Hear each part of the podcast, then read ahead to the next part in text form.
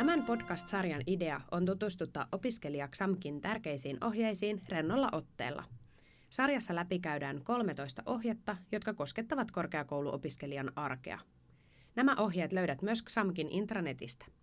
Podcastia hostaa Ellu, Kirsi, Karo ja Sipe OOO-hankkeesta. Hankkeen tavoitteena on tukea opiskelijoiden yhteisöllisyyttä ja hyvinvointia XAMKissa.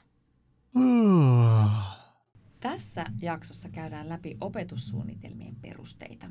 Mä oon Kirsi ja tänään mun kysymyksiin opetussuunnitelmista vastaa Sirpa. Sirpa, kerro meille, mikä on opetussuunnitelma ja sen perusteet. No, kaikilla tutkintoon johtavilla koulutuksilla on oma opetussuunnitelma. Ja siinä opetussuunnitelmassa kuvataan se tutkinnon rakenne, muun muassa, että paljonko siinä on opintopisteitä. Sitten kuvataan myös opintojaksojen tavoitteet ja sisällöt ja arviointikriteerit. Ja kaikkien opetussuunnitelmien pohjana SAMKissa on osaamisperustaisuus, opiskelijalähtöisyys ja tämmöinen tulevaisuussuuntautuminen. No miksi tämmöisiä opetussuunnitelmia pitää olla? Opetussuunnitelmalla pyritään ensinnäkin siihen, että tutkintorakenne olisi mahdollisimman joustava ja yksilölliset opiskeluvalinnat on mahdollisia. Sen lisäksi opetussuunnitelman tavoitteena on vahvistaa sitä osaamisperustaisuutta ja työelämäyhteyksiä ja myöskin tukea sitten opintojen joustavaa etenemistä. Hei, sä sanoit tosi monta kertaa joustava. Voiko me siis opiskella mitä vaan, milloin vaan ja missä vaan ja miten tykkään? No ei ihan niin. Jotta tämä homma toimii, niin on, on pakko olla joitakin yhteisiä linjauksia ja aikatauluja. Ja näistä puhutaan myöskin näissä muissa podcast-jaksoissa. Määritteleekö koulutukset itse ne opetussuunnitelmansa ja niiden perusteet? No osittain kyllä, mutta opetussuunnitelmien pohjalla on eurooppalainen ja kansallinen tutkintojen ja osaamisen viitekehys. Sen lisäksi ammattikorkeakoululaki ja asetus määrittelee tiettyjä asioita ja myöskin sitten tämmöinen tutkintojen kansallinen viitekehys ja sitten tietysti meidän XAMKin strategia. No mitkä on sitten sellaisia kaikkia ammattikorkeakoulutuksia koskevia yhteisiä juttuja? Pääsääntöisesti kaikissa opetussuunnitelmissa on yhteisiä osioita opinto- ja urasuunnittelu.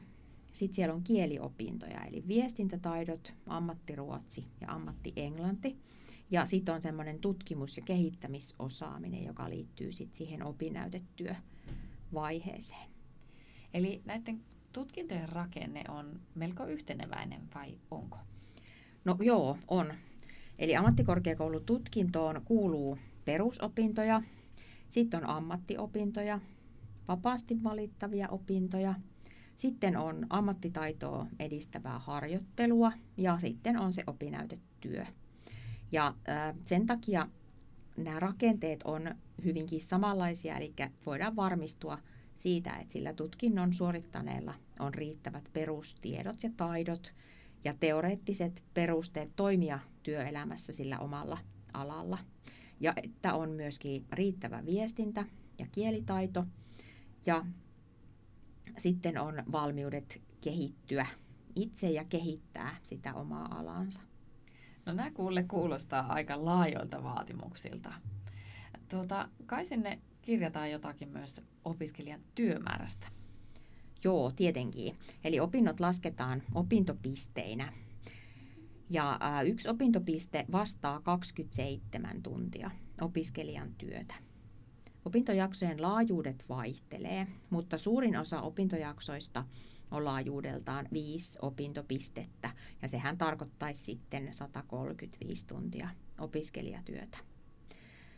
Sitten kun suunnitellaan näitä opintoja, niin yhdelle lukuvuodelle suunnitellaan noin 60 opintopisteen verran opintoja, ja se vastaa 1600 opiskelijatyötuntia, eli yhden lukuvuoden opinnot.